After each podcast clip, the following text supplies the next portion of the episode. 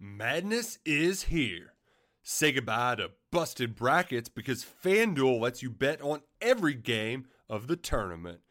Whether you're betting on a big upset or a one seed, it's time to go dancing on America's number one sportsbook.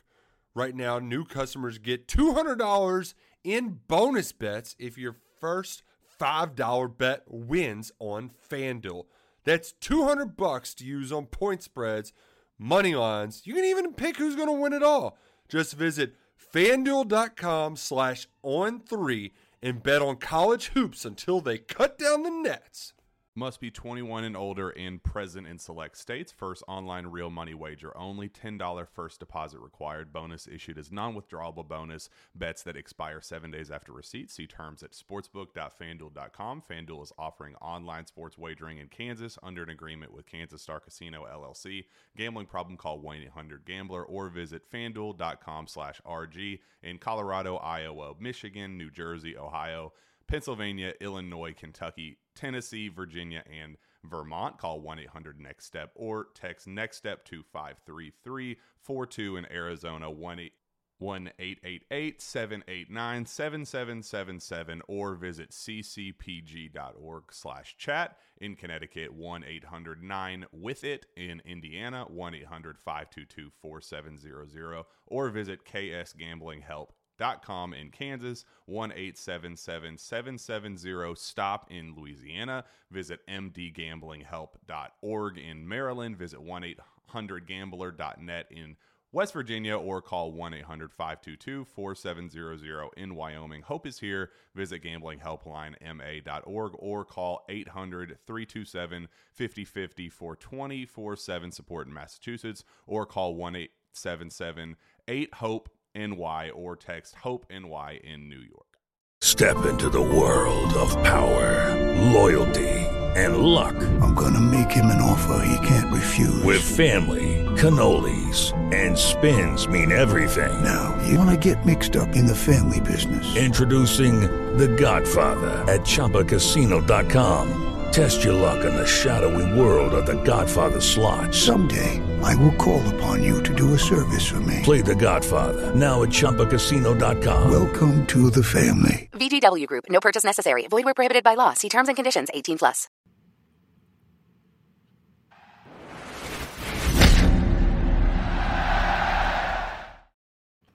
Welcome into 11 Personnel, brought to you by our friends at Port Royal Plants.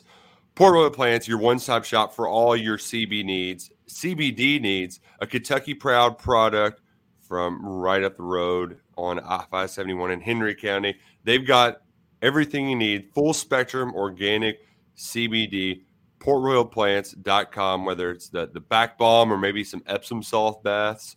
They're a good place to shop this Christmas. Small Business Friday is happening. Visit portroyalplants.com. this Friday for Small Business Friday. Tell them KSR sent you. I'm Nick Roush with Adam Luckett, getting you ready for the Governor's Cup this Saturday between the Cats and the Cards. We've talked about Georgia a little bit, but you know what, Luckett? Like we're moving on. It's on to Louisville, right? This is a rivalry game. We are in the city of Louisville. This game, it just means a little bit more for folks like us who have to deal with these clowns year round. Yeah, I think you look this year too. There's stakes that we didn't think were going to be stakes here, right? Like we thought maybe Scott Satterfield will be coaching for his job in this game. Maybe he would be gone by this point. Mm-hmm. Louisville maybe would be scratching and calling for bowl eligibility, and Kentucky would be looking for a big win to cap off what has been a really good season. None of that is the case right now, you know. Louisville's 7-4. They've got a chance to be 8-4. Like Nick, they got a chance to finish the year ranked right now if they get a couple wins here. They're 5-1 in their last 6 games. A lot of good things are going their way. Whereas Kentucky, 1-3 since the bye week, reeling, got all kinds of issues, all kinds of stuff they need to figure out. They really need a win here, and so it's an interesting dynamic here. But it's a great opportunity. Play your biggest rival, last game of the season. Get a chance to end a disappointing season on a good note. if you're Kentucky. So it's a huge moment. It's a huge spot. They really need to win this game. You can't lose three games at home as a favorite. Yeah. That's a bad look if that happens.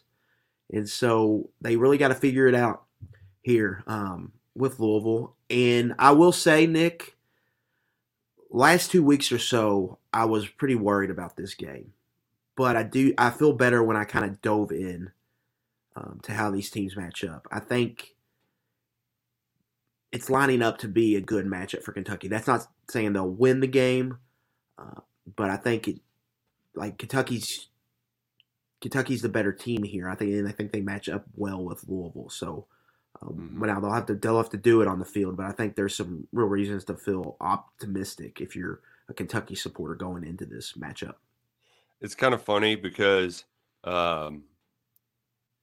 it's like all of my big picture, just like trash talking takes. That's just like, dumb meatball brain kind of takes.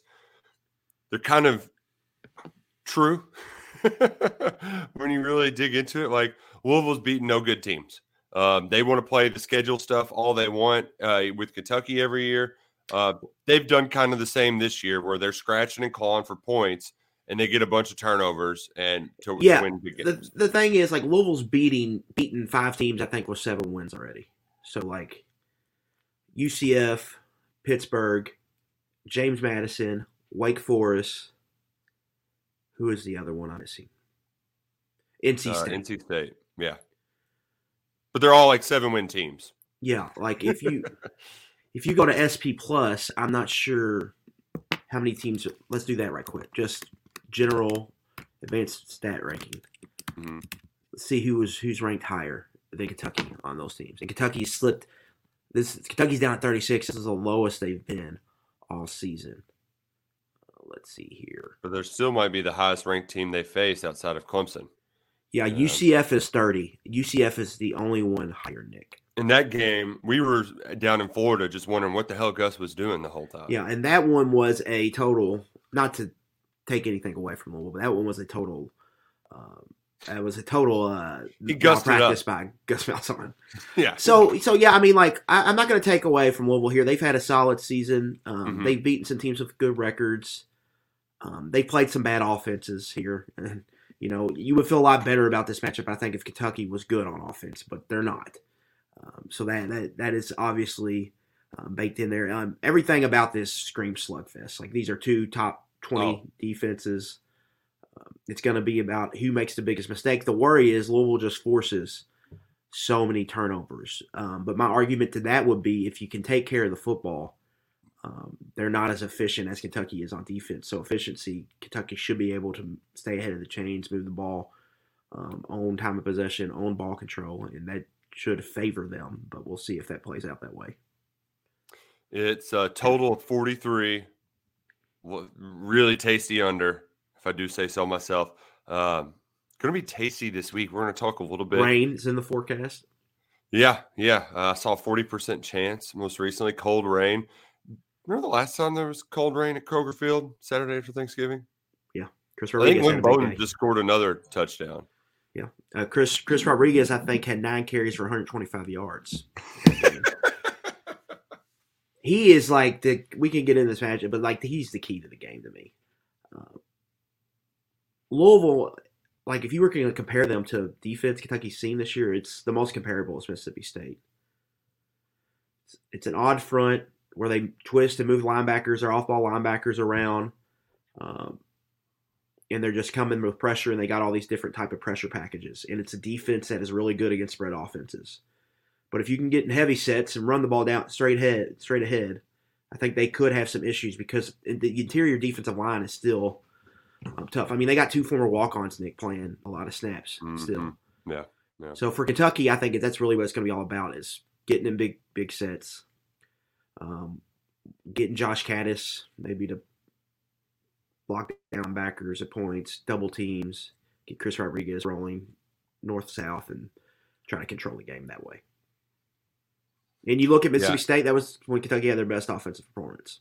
Yep. Chris Rodriguez had, what, $195 rushing in that game? 197, I believe. Yeah. Absolutely steamrolled the Bulldogs. So let's go ahead and get into this rundown and kind of go through the checkpoints, if you will, as we get into this Governor's Cup matchup. Saturday, 3 p.m. on the SEC Network. Cats, Cards, rain in the forecast. It looks like Malik Cunningham is going to be back. Yeah. I don't have the exact quote in front of me, but the word from Satterfield on Tuesday's press conference was, it looks like he's going to be back. And Luckett, I think Steven's got a picture you can see in the top right corner. But this thing that he's got wearing on his left hand, he's got that's broken. That's from the Clemson game. Yeah, he broke his hand. Was it the week before or during that game? They're not saying it, but that looks like a broken hand to me. Yeah. So then he hurt his shoulder against Clemson. But if you go back and watch the play where he falls down at the end of the half, he's like clutching that hand. Yeah. And Nick, imagine if you're rolling, like you want to run a play out of the pistol to the right, a stretch handoff. How's he handing this ball off? Yeah, you can't. Can he grip the ball with that? Do you want him bumping into? Like that just seems like it's going to be very hard to play quarterback with a rat that big. So that's going to be a big thing to watch. It's just that, that, I joke with you off air, but that seems like 5 fumbles just waiting to happen. Oh, in the rain? And then, yeah, you throw rain on top of it. I didn't even think about that. And you also have a guy, too, that when he gets hit, it's like somebody lit a stick of dynamite up his ass. Like, he just, blows up in 1,000 different directions. If he's got his hand in a cast, you know what? I think this is a great idea, Scott. Well, you know what? You're really letting your guy go out with a bang. More power to you. But it is like we do have to mention Brock, the Domann factor. Brock Domann, a college football journeyman, has come in and he's played well in spots for them. And you do have to prepare like he's going to play because you have to prepare for both. Yeah. You can't. What happened at Vanderbilt can't happen this week. Right. They were not prepared for Mike. They can say whatever they want, but they just weren't ready for Mike Wright. First pull of the game, he goes 70 yards right down the left hash. That cannot happen this week. You cannot let them get a bunch of yards on QB run. The surprising thing about the Vanderbilt game was they were also against QB run all season until that point. Well, so that is the scary part about this game because the best thing Louisville does on offense is run Cunningham. He's got over 600 non-sack rushing yards. He leads the team in rushing touchdowns with 11.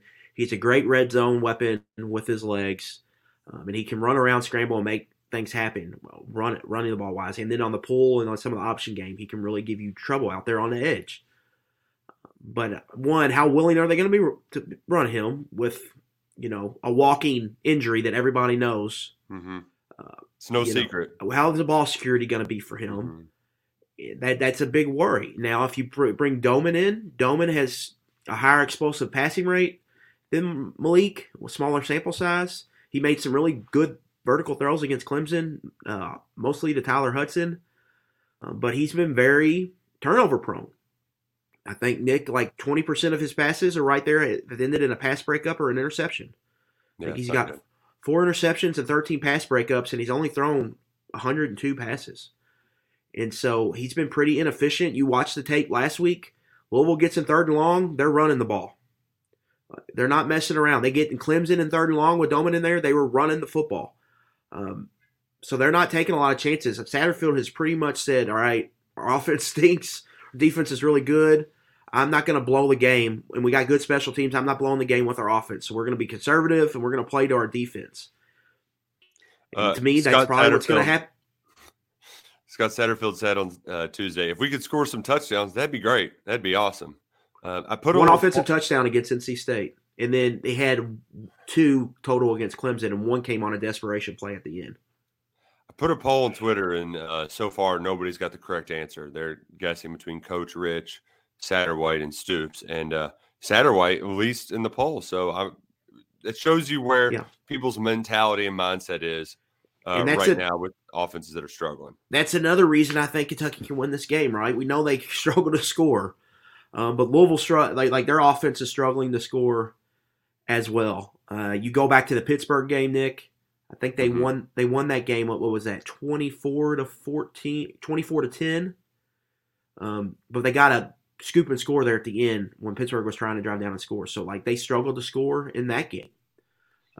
So like scoring is going to be an issue for this Louisville team. I mean, you look at some of the numbers; they have worse numbers in success rate, points per drive, and EPA. Louisville's offense. We know how bad Kentucky's offense has been, and so it's really a battle of, what team can get the 3 touchdowns first. And the big worry is Louisville's defense, just not letting them set up a cheap score for their offense. Yeah, and there was a point, when you were talking earlier about Mike Wright and just how bad Kentucky played against that game. I go back to the game against Anthony Richardson in Florida where they were awesome.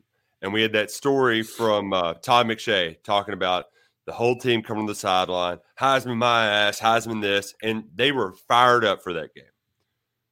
Today, Satterfield, he essentially said last year, things got a little sideways. We lost our composure, got too emotional. We can't be too emotional in this game. Brian Brown echoed that statement. And I think that's Kentucky's doing the opposite, right? Yeah, they lean into it. And that's when they're at their best. So to that extent, I'm not as worried about it. I think the Vanderbilt was really a byproduct of not getting people fired up, not getting them to buy in. If I'm going to take one good thing away from that Georgia game, it's that they were able to get fired up for that game. If you're getting fired up for them, you're getting fired up for this Louisville one too. So it's J.J. Weaver, a guy who is going to walk on senior day, who not the biggest Louisville fan, was in this city. Like there's going to be some motivation there. Jordan Wright playing in his last game at Kroger Field. Like there's going to be some dudes with some juice down there. And you know what? It might lead to an aggressive mistake or two, kind of like we saw with Mike Wright pulling it and being a little, just playing a little hero ball. But I also think that it's going to result in some much-needed havoc plays for this defense that can set the offense out with some short fields. Yeah, that would be significant here. You look at Louisville, it's like their running game's big play run game, but they take a lot of negative plays on the ground. So there's like last week, Kentucky didn't produce any havoc. This week, they're going to need to. You just don't know what kind of player like Cunningham's going to look like. But if it's Brock Domann and they are making him play behind the chains, if they're stopping the run, making him play behind the chains, it's going to be a good day on defense. And I think the key to this game, Nick, really is who's going to be able to run the ball better with efficiency to kind of – because both offenses are going to want to protect their defense and let the defense kind of win the game for them. And for Kentucky, like you kind of look at – you kind of dig in the numbers. Kentucky's run defense is better than Louisville's. Kentucky's running game, I think mainly because of Chris, is a little bit better than Louisville's. So that gives them an advantage here, and that's why I think Kentucky's going to have a pretty good chance to win this game. And then we think, maybe get some QB run with Levis. But you hear Louisville talk today, that's all they were really talking about, QB run. Yeah, because they got lit their asses. So there's going to be a play-action opportunity for something like that. And if you would ever roll Levis out, now would be a good time to do it. Well, and you mentioned the running game. Satterfield is expecting Tylan Evans to be back, a Tennessee transfer, which brings us to our next point. Well, are there any players that play football at the University of Louisville that signed up to play for the University of Louisville out of high school? I did some research this morning, Nick. They have 4 former walk-ons playing. If they're not starters, they're rotated in and playing a lot of snaps. Like the tight end. What's the tight end's Marshawn Ford. Yep. He's one of them. 2 on the defensive line, and then Jalen Carter, receiver, I think, from Manual, is a former walk-on. That's in the rotation. Then they have 3 former four-star recruits in the rotation. So more former walk-ons than four-star recruits. One of those is Brian Hudson, who transferred from Virginia Tech. The other 2 are Benjamin Perry, who kind of plays their nickel Sam linebacker role. And they're like 3-3-5 defense. And the other one is Chandler Jones, who's a super senior cornerback who doesn't even start, who rotates in, kind of plays corner and safety. Just so from a talent aspect, like Kentucky's got no talent, but what Louisville has here is a lot of super seniors and a lot of transfers. Top two running backs, Tyon Evans came from Tennessee. Jawar Jordan came from Syracuse. Top receiver, Tyler Hudson, who might be the best player on the team, transferred from Central Arkansas. Brian Hudson, who's probably their best lineman this year, transferred from Virginia Tech. Trevor Reed, who might be their best tackle, junior college transfer. You go on defense. Their best defensive lineman, Yaya Diaby. He is a junior college transfer. He's super senior. Two linebackers. Monty Montgomery, junior college transfer, super senior. Isn't Yasir Abdullah, isn't he a transfer? He's not a transfer, but he's a super senior. He's the best player on their defense. Like, he is the guy. Like, he stuffed the stat sheet. He's got tackles for loss. He's got multiple tackles. He's got double-digit tackles for loss. I think he's had 8 or 9 sacks. He's got 2 interceptions. He's got 4 forced fumbles. Handful of pass breakups. Like, he is the guy. Like, they have to have a plan for him. And Brian Brown, like, they move people around and they try to confuse you. They're bragging about they're like they've gotten a lot of sacks on three-man pressure, but a lot of that is because they caused so much confusion for offensive lines. Ever heard that before? And so, like, this is a lot, like, there's, like, you watch tape, and it's got 3-3-5 fingerprints all over it. I mean, that's really how they play. They're playing on defense right now. But, yeah, you go, like, Momo Sanogo, who leads them in tackles, super senior, Ole Miss transfer. Former Jacquez Jones teammate. Jarvis Brownlee, who leads them in passes defended, Florida State transfer at cornerback. Quincy Riley, who leads them in interceptions, Middle Tennessee transfer. At cornerback, MJ Griffin, Temple transfer at safety. I mean, it's a laundry list of transfers. I mean, this is their team. They just built in the portal, and it's just a different way to do things. I think Louisville has really kind of cashed in on this year because they've got 24 and 25 year old dudes out there playing, man. Like both these quarterbacks are 24, 25 years old. They've got Momo Sanogo. Monty Montgomery, Yaya Diaby are all like from the class. They graduated high school in the class of 2017. Yeah, which was same year as Lynn Bowden, I believe. Yes, Josh Pascal's class. Yeah, like they have just got guys that are old, just old dudes here, and so I mean they've taken advantage of this experience, and they're going to be a team. We'll see what they do in the portal, but they're going to be real young next year because they're probably going to want to get their return on NIL investment in the lineup right away with this recruiting class they're going to sign. So things could be more rocky next year, but they've taken them. You got to credit to them. And Satterfield has totally changed, I think, his approach. You got to credit Brian Brown because, to me, it's obvious he did some studying somewhere about what to do on defense, and it's worked in the offseason. I had a revelation, too, when you mentioned Momo Sanogo because it's that time of year. We're recording this 2 days before the Egg Bowl. The two starting linebackers from the Elijah Moore dog piss game are playing in this game Saturday. Momo Sanogo and Jacquez Jones. They were both starting for Ole Miss when Elijah Moore took a leak in the end zone and started a cavalcade of – like we're still seeing the ripple effects of Elijah Moore's dog piss in the end zone. And Momo Sanogo made a huge play 2020 for Ole Miss against Kentucky. There was a big fourth down sack. Terry Wilson, which kind of flipped the momentum, and I think Ole Miss went and grabbed the lead after that. And then Kentucky was playing from behind. He was the guy who got that sack. So him and Evans didn't play for Tennessee last year against the Kentucky game, but Sanogo has played one in Kroger Field before. Oh man, I Egg Bowl. It's got me fired. We'll talk about it later, but I just freaking love the Egg Bowl.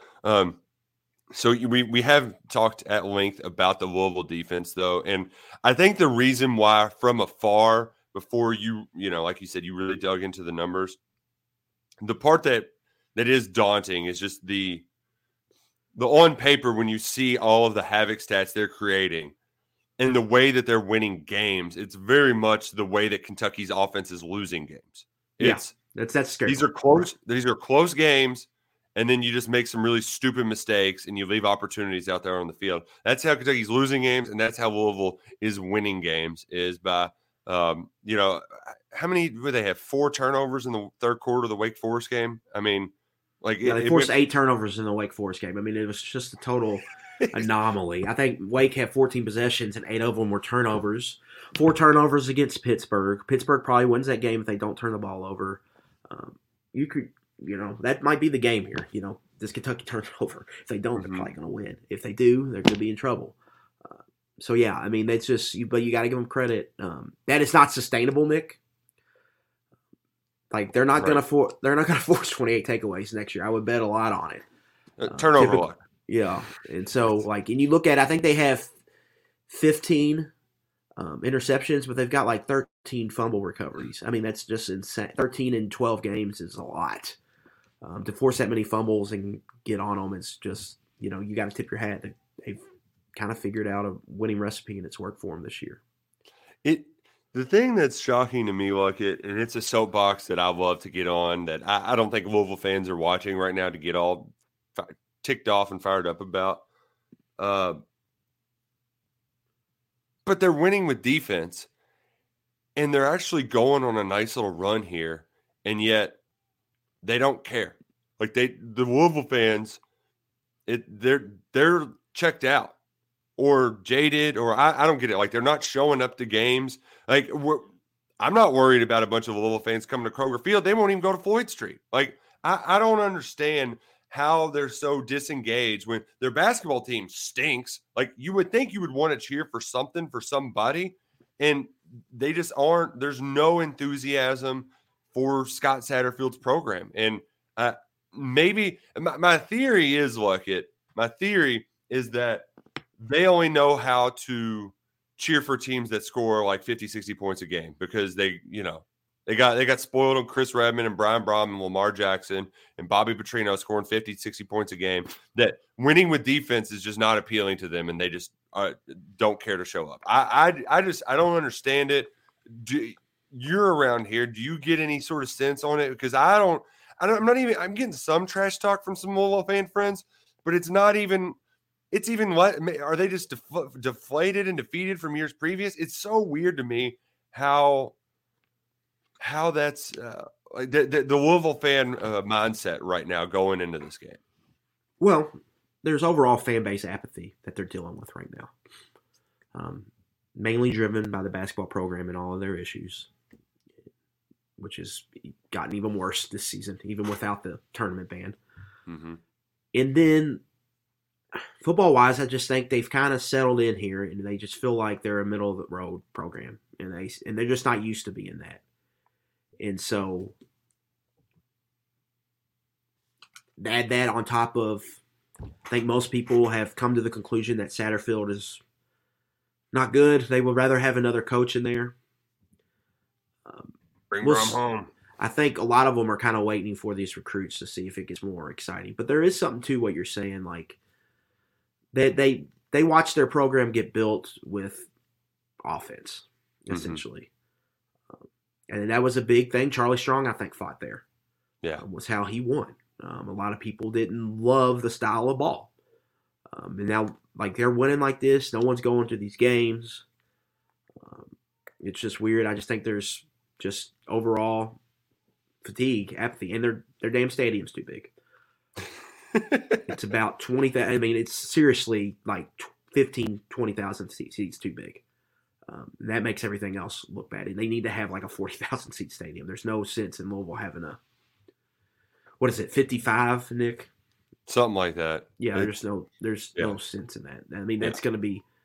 They would have to be top 5 cooking with gas good for that thing to sell out weekly, and it's just that shouldn't be how your stadium is. So that I think that hurts the optics of situations. Yeah, I think mostly it's general apathy, and then most people have kind of settled on Satterfield. But I do think that things could turn. If you go and beat Kentucky, that's what they love the most. Mm-hmm. People could start to turn on him. But if you go and if he goes and loses this game, it's going to be, he's going to have another prove it year for that fan base next year because at the end of the day it'll be 7-5, but it's just 7-5. You didn't beat Kentucky. Yeah. They beat top 10 Wake Forest, and fans rushed the field. And you felt like they tried to make a big deal of that, but Wake Forest is going to end the year not ranked. Right. So they're going to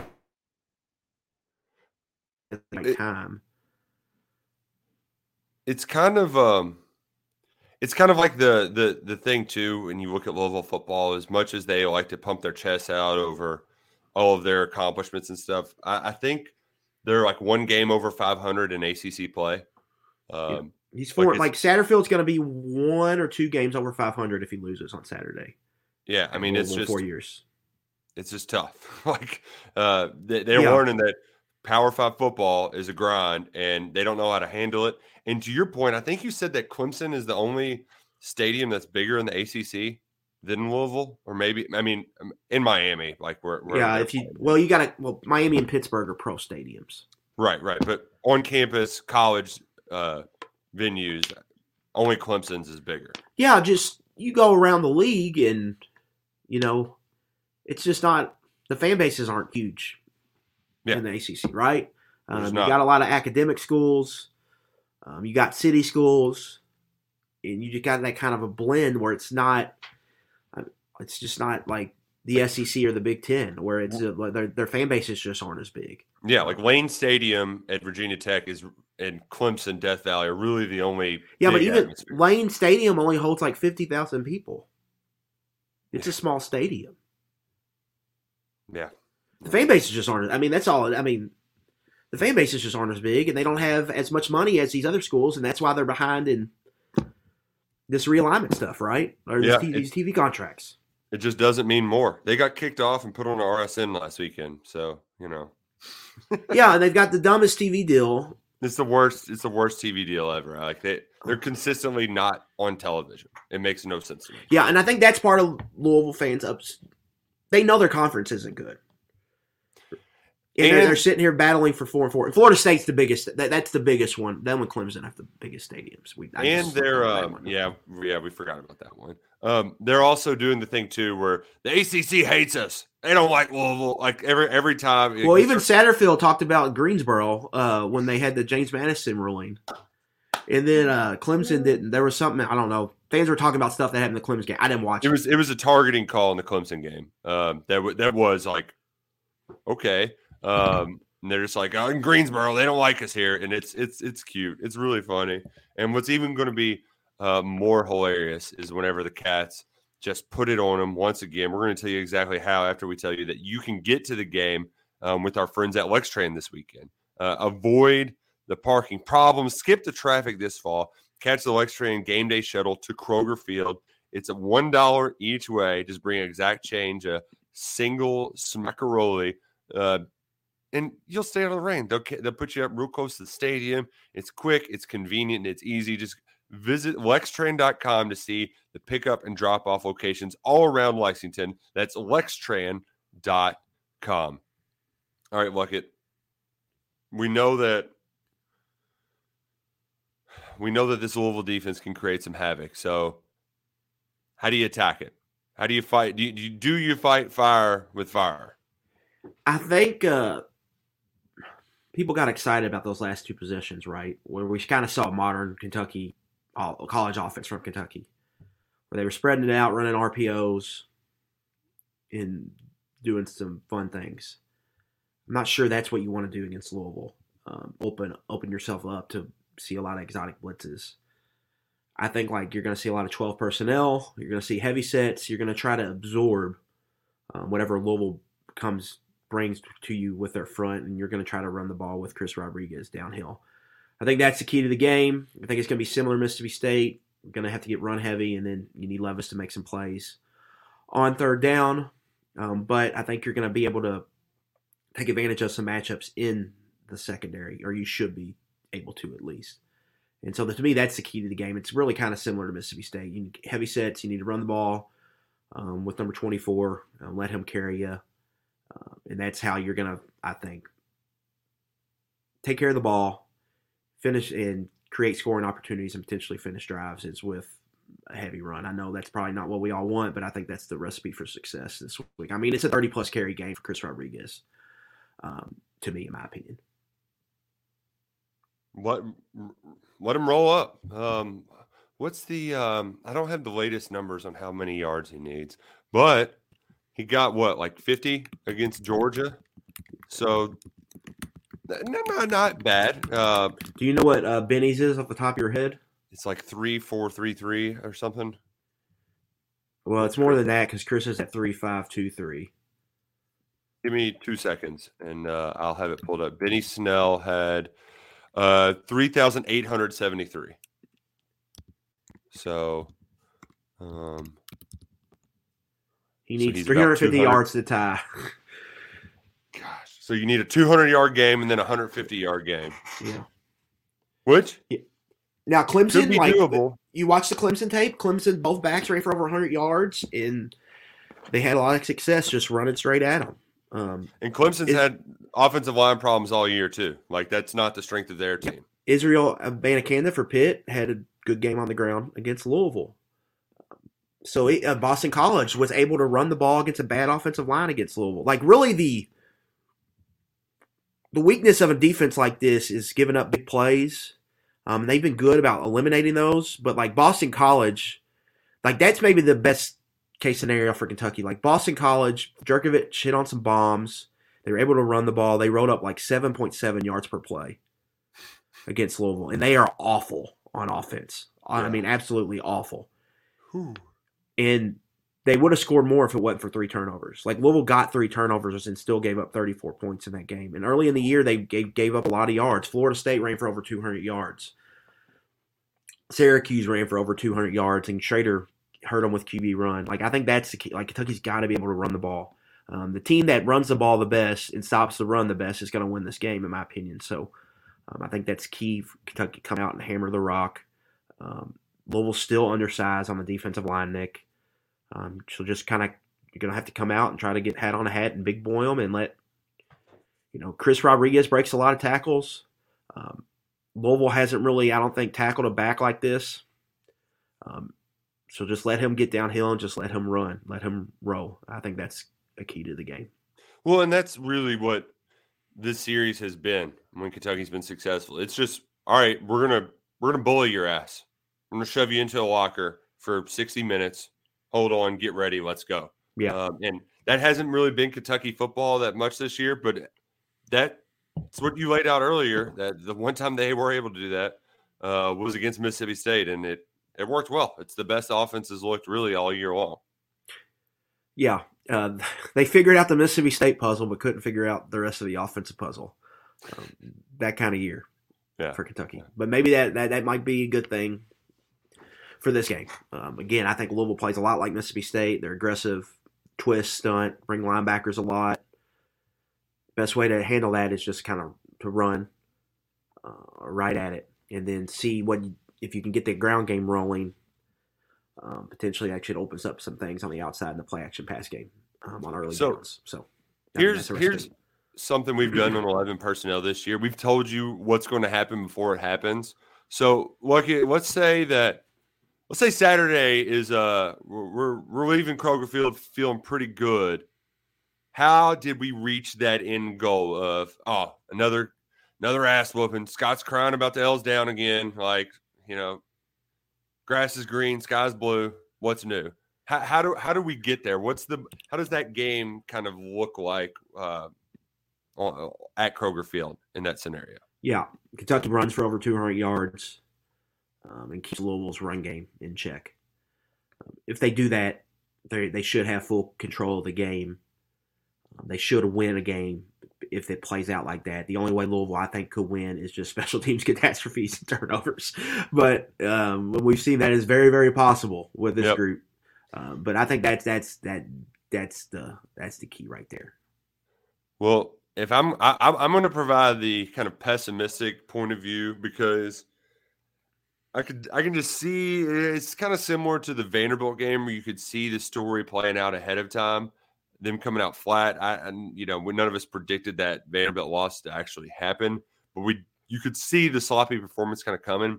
I'm not seeing that. I'm not getting some sort of sense that Kentucky's going to come out flat against Louisville, but the script of the game, it's offense gets down to the 30. Yeah.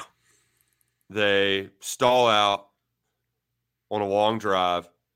Well, you know, you don't really get much. You do that a couple times. You get inside the 10. You go for it. You can see where Kentucky's moving, turnover, moving, 3 and out. And then third quarter rolls around. Things are getting a little bit tight. And then Will Levis, who is struggling and it just makes another critical mistake. And Louisville scores a defensive touchdown and just holds on for dear life. I can see that happening just because in the grand scheme of things like it, this series, it swings back and forth. Like one team's winning 4 or 5 in a row, and then it goes the exact opposite direction. The other team's winning 4 or 5 in a row. We're in the middle of a 4-year run for Kentucky with one taken out from the COVID season. Like eventually this thing's going to flip back. And the way that things have gone for Kentucky and the second half of the season, the way things have gone for Louisville, like you can see all these narratives fitting into one another to just create a disaster at Kroger Field on Saturday. Yeah, it's the most, to me, 50-50 game that they've had in the series here in a little bit. Louisville's points per scoring opportunity defense, Nick, is top 10. We know Kentucky's offense. It's like hundreds of points per score. Yeah. So, like, we know that that's a worry in this game, obviously. So, yeah, I mean, like, you talk about big picture storylines and whatnot, but, like, Kentucky has to win this game. Like, Mark Stoops knows it. The team knows it. Everybody knows it. You just have to hope after a good performance showing against Georgia that they come back and play one of their better games. The quarterback's healthy. It's a good matchup for your run game on offense. Defensively, like it's a good matchup for Kentucky. Louisville struggles to score. It's just bottom line. They've scored, you know, they've had issues scoring multiple touchdowns in games. I think that lines up with what Kentucky's going to need here on Saturday is to get a bunch of stops. And so I think things line up well here for Kentucky. They need to go play the game and go play it well. But they have better players for the most part than Louisville. Louisville's got some good bright spots, but I think Kentucky's got better players and they should win this. And Louisville's dealing with, you know, we talk about Kentucky's quarterback injuries, but look, that's like whatever Cunningham's playing through is serious. Like, yeah, you know, and if they're throwing him out there, you need to take advantage of it. I mean, you need to finish drives. You need to take care of the football, and you need to run it straight downhill at this defense that doesn't want to play. That wants to get you in a spread formation and attack you with their linebackers. They're really good at timing up snaps, so that's going to be big this week. Hard counts. I think maybe you need to see more under center here to just run downhill. Maybe take advantage of some of that aggressiveness. So I mean, Kentucky's backed up in a corner here. We've seen them. We've seen them twice to be in this type of spot, Nick. I guess you could throw Georgia in this, but it's not kind of the same. But Missouri and Mississippi State was kind of similar spots to be in. They came out and played well for the most part. And so you got to respond to adversity, and they did. So you have to hope they did. This is a swing game. There's no doubt about it. It's an ultimate swing game because if you win this, you keep the Louisville series going in the right direction. It's a bad season, but you got some stuff together, NIL, all of that. You know, now you can move forward and you can make some changes to prevent this type of year from happening again with the same type of misuse. But if you lose, things are going to get really, really ugly here. People are going to be really pissed off. Yeah. If you go out, you cannot lose 4 home games, man. You cannot have an 8-game home schedule and lose 4 of them. And it's not like you were a big dog to anybody except Georgia. Like all those games are games you should. Your fans expect you to win. You cannot go out and lose 3 of those games. You cannot lose this game. Like, you just got to go out and win. Got to find a way to do it. Yeah. You just have to. I just don't know any other way to put it because you got to, like, this is not, you're a 3.5-point favorite. Like, you just got to go win this game. Like, bottom line, no matter what it looks like, just go win it. You have to win it. Because, like, as bad as the season's been, you can at least kind of walk away like, well, you beat Louisville, you won at Florida. Like, things can be worse. Grand scheme of things, when you look at the overall general picture as a Kentucky fan, maybe not a young Kentucky fan, but for Kentucky fans like you and I, of a certain age, beating Louisville and Florida in the same season is not a bad season at all. So that's what's at stake on Saturday. You're also saying goodbye to some great football players who have done a lot for your program. It'll be the last time we see number 7 in a Kentucky football uniform. Like, you want to send him out with a win. You can't have just this sour taste in your mouth from a season that it fell short of expectations for a future first-round draft pick. Like, go out and get a win, Will, right? Like, Chris, all-time great. Like, you need to send these guys off the right way. Chris Oates is going to be participating in senior day. There's not going to be a dry eye in the house. Like, it's going to be – there should be some juice for these cats, and that's why I do at least feel good in that regard that, like, Mark Stoops, he's not like Mike Leach in a rivalry game. He gets these dudes. Yeah, that's a good point. They're all usually always ready for this game. Even when they were big dogs and, like, they had to just – they're fighting on the field pregame to get ready. Like, they aren't messing around. And so I'm excited for this game. And it's just a lot's on the line. A lot's on the line. Yeah, and this is why having this game at the end of the year is awesome. It's in its rightful place. And it's going to be good. It's going to do everybody a lot of good if you can go into this big month of December with some positivity. Yeah, because it's going to be a crazy December. Stoops with recruiting already, portal, coaching changes. Mm-hmm. It's just going to do everybody a good amount of good if you can enter that with a good taste in your mouth. Bowl season, bowl prep, bowl game. They really need this win. I mean, they really, really, really need to get this win. But they've been in this spot before. Against Satterfield, 2019 they were 6-5. It would have looked a lot different if they lost to Louisville and went 6-6. And Louisville had a lot of momentum. They had an offense that was scoring all kinds of points against ACC, and they came across here, and Kentucky punked them.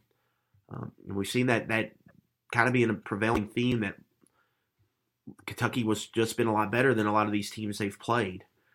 And mentality-wise, they are just more ready for this moment, this rivalry moment, I think, than Louisville has been. And if you look back, Nick, at Satterfield, like, they scored 13 points that first year, and they got a late, like, 60-yard touchdown run by Javian Hawkins before half.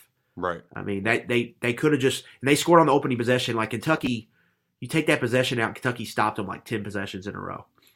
All right, and then you go back last year, Louisville scores first drive. Kentucky gets like 5, 6, 7 stops in a row, and then Louisville gets 2 garbage time touchdowns. Kentucky goes up 45-7, they score. Kentucky comes down, scores again. Louisville comes and scores again. Brad White's defense has had a lot of success against Satterfield's offense. And then I go to point about Louisville's offense struggling. That's a big part in this game. Maybe, some people have gotten upset about the defense because they haven't won games like 17-14 or 14-10 against South Carolina or whatever. Mm-hmm. Maybe this is a game where they're able to hold Louisville to 10, 13 points, and they're able to win a game 21-10 type thing. Yeah. So I think that's really why I feel good about this game, because I could see Kentucky really holding Louisville to 2 touchdowns or less, but I can also see Kentucky getting to 21, 24 points. In this game, because I think they're going to be able to play with efficiency. They're going to be able to be ahead of the chains against this Louisville defense. I think they're going to be able to run the ball, and I think that's going to make things easier for everybody on offense. Oh, man, I'm excited. We'll see what Brad White's got in his bag, but I'm feeling pretty confident about his defense being able to slow them down, Luckett, and then it just becomes a matter of, can they make the play that Jordan Wright, where he almost jumps the route and has a pick six against Georgia? They haven't really – Keidron Smith did it at Florida, and look at – like, that just completely turns the game upside down, right? Like, getting that defensive score or the special teams when Barron Brown was returning stuff, like, that's some complimentary football that they really need with a struggling offense. So – Yeah, and then you talk like Louisville special, like Jawar Jordan returned a kick for a touchdown last week. Like, they won the game last week because of their special teams and defense. So that's huge. Like, any type of return will be big. But another thing we've seen in this game, Nick, like, Kentucky has made Louisville's ass quit in the second half of these games the last 2 years. Yeah, yeah. And so if you get up again, say you get up 10 in the third quarter, can you do that again? They're quitting. Like this, no team is better at quitting when they're behind than Scott Satterfield football teams. Like you can just see the inability to tackle an opponent just drain from their soul. It's like the Monstars getting their the NBA guys. The Monstars are sucking their talent out. They're just sort of like zombieing around, like, I don't want to touch Chris Rodriguez. It is hilarious to watch them just quit football games, and I want to see that so badly because everybody could use that, right? Yeah, just from everything has sucked this week. So like the last 2-3 weeks, this season's been tough, but like just overwhelming an ACC opponent is so satisfying. And Kentucky can get their steamrollers out and beat the ever-loving snot out of the Cards this weekend and really help us exercise our 2022 Kentucky football demons. Yeah, it would be medicine and well-deserved. Well-deserved. We're getting this podcast out a little bit earlier than normal for the Thanksgiving holiday. It's an exciting time of year. We've got it's Feast Week. There's so many sports on between Feast Week, with college basketball, World Cup's happening. U.S. plays England on Friday after a stupid draw on Monday. That sucked. But we got rivalry football games. And Luckett, this is like some all-time Egg Bowl feels and going into this game. We got Lane over here. I mean, he's on his way out, and he's just tweeting through it. Sonny Dykes last year when the SMU fans were booing him at home. Feels like that could happen on Thursday night. But Mike Leach is horrendous at rivalry games. And like, can you just see like Quinshon Judkins running for like 180 yards against this team? Yeah, no doubt. So, you have to. There's a lot of noise going around Ole Miss right now. I really liked Mississippi State before Ole Miss blew that game last week. I felt like that was coming. The Alabama hangover got to them. Yeah. So I don't like it as less, but like, there's just a lot of reasons to potentially like Mississippi State in this matchup. And I think this, Nick, this is kind of a battle for the Citrus Bowl. I'd be interested to see what the rankings would look like if Ole Miss lost, because then Mississippi State and them are both 8-4. Yeah. And so how would they shake that out if State won? Like, we could get Mike Leach in the Citrus Bowl, which would be an outstanding season. Yeah. For them, getting to that point. Kind of what we anticipated preseason. Was their win total 7.5 or 6.5? 6.5. It went over last week. Nice. But I love the Egg Bowl because it's like I'm going to be – hopefully kids are exhausted from, Thanksgiving activities. They go to bed early, pull out the bourbon, and just start tweeting up a firestorm Thanksgiving night. Because the night – the NFL game's going to stink. It's Patriots, Vikings. Kirk Cousins is going to be – he's gonna be like 10 of 21 for 104 yards. It's gonna be uglier than sin. So give me all of your eggs. I want the king of the eggs. I love this game so much. But we do have some other pretty tantalizing rivalry games this week. Cadillac on the Iron Bowl. Doesn't it kind of feel like Saban's just gonna like smash them and then like they're gonna try to make a case to be like a playoff team again? Yeah, that's what I think. Maybe that interim juice is over. Yeah, it was cool for a little while. And especially if they announced Lane as the head coach on Friday. Yeah. So then you're just playing the game, and the tension's not even really on the game. It's just like when Kentucky played South Carolina a couple years ago, and like it was announced that Shane Beamer got the job like while the game was going on. That was wild. Florida State is a 9.5-point favorite over Florida. They've been playing really good last month. I mean, blowing teams out. Yeah, but are they 9.5 points better than Florida? I know they're at home. I mean, I guess time to jump on Florida after that loss last week. Everybody's going to want to fade them. But like, I still think like I know we don't play scoreboard math here, but they still put it on South Carolina like 2 weeks ago. Yeah, I know what South Carolina just did. Yeah, that's a good point. Yeah, like if you're playing scoreboard math, you can talk yourself into Florida. And it just part of me, it's like ACC versus SEC, Jimmy's and Joe's. I know the only thing is about this is Florida doesn't have their typical dudes in the trenches to just wreck hell and put a ton of pressure on Jordan Travis. But yeah. That is I do like the move this game to Friday night, though. Yeah. It'd be a nice Friday night watch. Am I going to have to watch Iowa in the Big Ten championship game like it? Yeah. I mean, it's just Kirk Ferentz sorcery. I mean, Mickey Joseph can't – they're 10.5-point dogs. Jeez, Nebraska. Yeah, 35-point total. Yeah, I don't see it. Like, Iowa's won 4 in a row here, Nick. Got to give them credit, man. They just figure it out. They just win games. That defense coordinator, Phil Parker, is just awesome.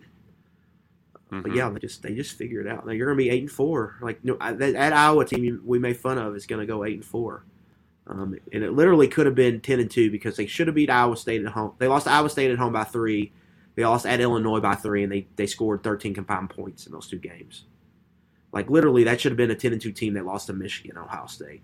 You know, it's competing for a New Year's Six bowl, but they can't figure out offense. They just they're just wasting these top 5 defenses that Parker's producing every year. Speaking of the Big Ten, how do we know how healthy Blake Corum is? It sounded not great. And Donovan Edwards is hurt too, his backup. Because they put him back in the game, but he only got it once, and then it was like, we're not going to play you. Because like I was fully prepared to bet Michigan +7 going in like to last week because I thought that number would be about a touchdown no matter what.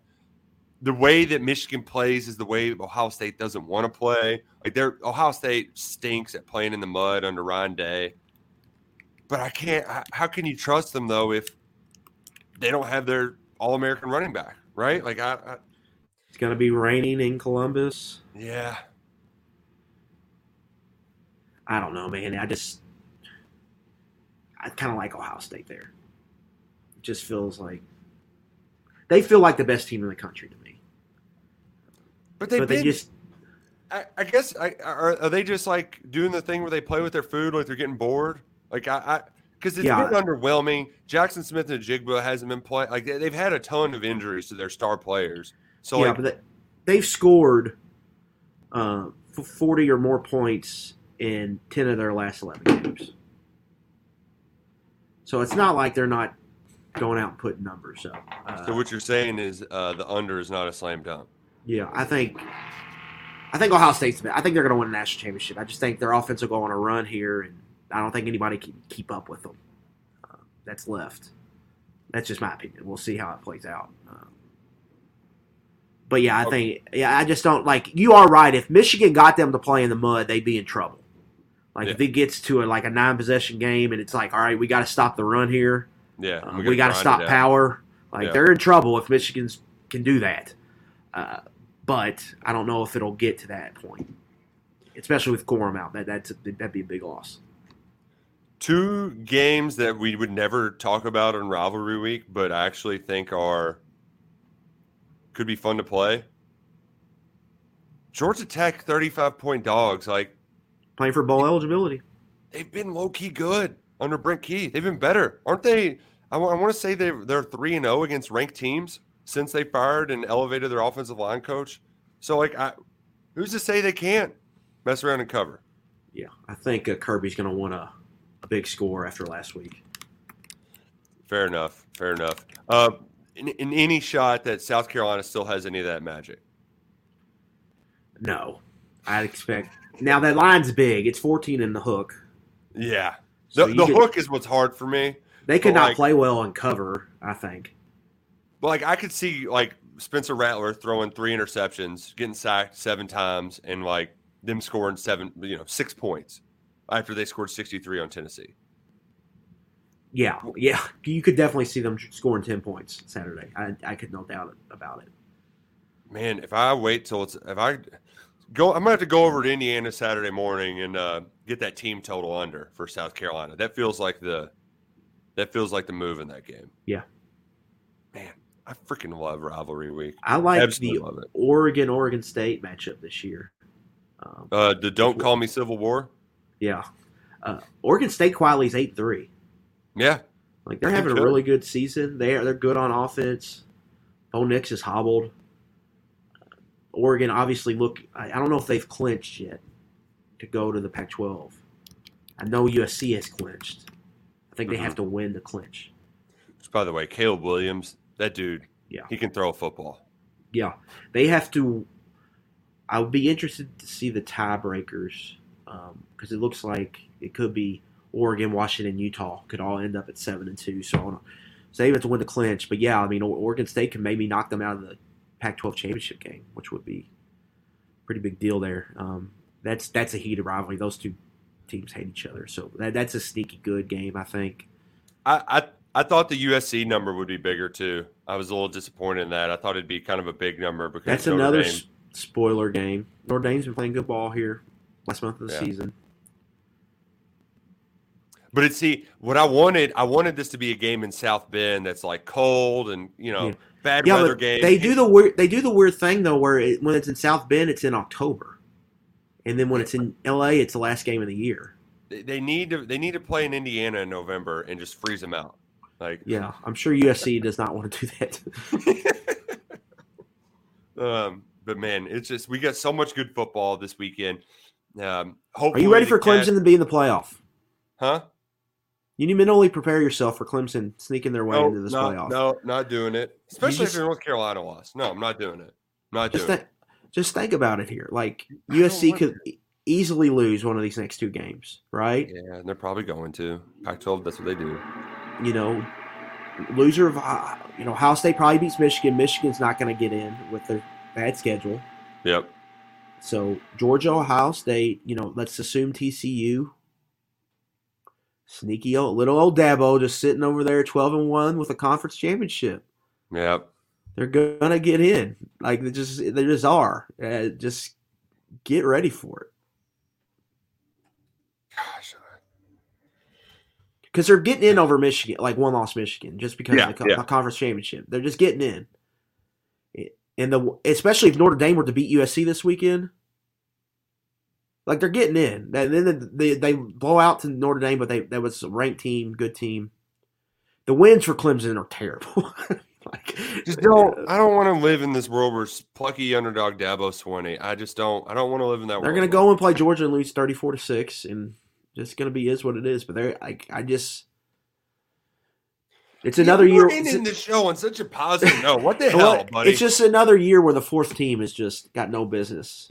Yeah, where there's really just three good teams. Well, yeah. TCU too. Like I think Ohio State will probably handle them the 2-3. I think we're heading towards Georgia, Ohio State. That's what I feel. Shout out to TCU though for finding ways to win. Like they aren't like a one-trick pony, right? Like they can win in a lot of different ways. So good for Sunday the problem night. Is like, Tennessee, Alabama, Oregon, USC are all probably two-loss teams that I think will be better than Clemson. Yeah. They're just not going to get in over them. Right. That's why 12-team playoff. Solve all problems. Man, well, it's been a lot of fun, Luckett. I gotta get rolling, ripping and roaring. But hopefully all of y'all out there who are watching on the KSR YouTube channel or are listening while you're driving, wherever you're driving for this Thanksgiving holiday, please be safe. We're extra thankful that you all tuned into us all year to help get you ready for each game on Saturday. It hasn't been as fun as we'd like, but we always have fun talking ball, like it. And if you get that rushing total for C-Rod, we like the over. I'm down. I'm game for that. Check it out Saturday morning. Wherever you place your wagers. And until next time, he's Adam Luckett. I'm Nick Roush. We'll see you later. Go Cats. Let's kick Louisville's ass Saturday.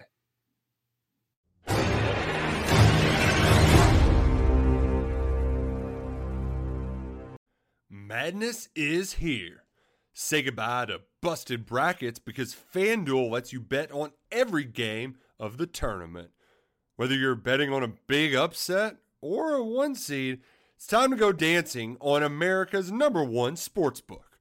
Right now, new customers get $200 in bonus bets if your first $5 bet wins on FanDuel.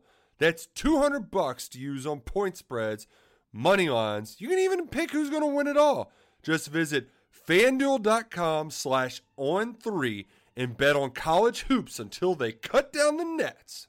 Must be 21 and older and present in select states. First online real money wager only. $10 first deposit required. Bonus issued as non-withdrawable bonus bets that expire 7 days after receipt. See terms at sportsbook.fanduel.com. FanDuel is offering online sports wagering in Kansas under an agreement with Kansas Star Casino, LLC.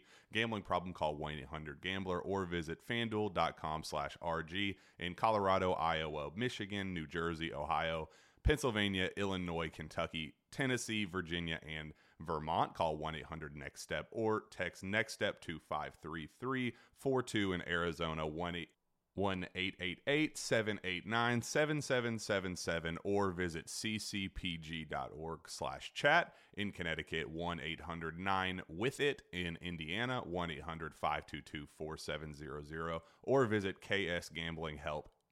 In Kansas, 1-877-770-STOP. In Louisiana, visit mdgamblinghelp.org. in Maryland, visit 1-800-GAMBLER.net in West Virginia, or call 1-800-522-4700. in Wyoming, Hope is here. Visit gamblinghelplinema.org or call 800-327-5050 for 24/7 support in Massachusetts, or call 1-877-8-HOPE-NY or text HOPE-NY in New York. Step into the world of power, loyalty, and luck. I'm going to make him an offer he can't refuse. With family, cannolis, and spins mean everything. Now, you want to get mixed up in the family business. Introducing The Godfather at ChumbaCasino.com. Test your luck in the shadowy world of The Godfather slot. Someday, I will call upon you to do a service for me. Play The Godfather now at ChumbaCasino.com. Welcome to the family. VGW Group. No purchase necessary. Void where prohibited by law. See terms and conditions. 18+.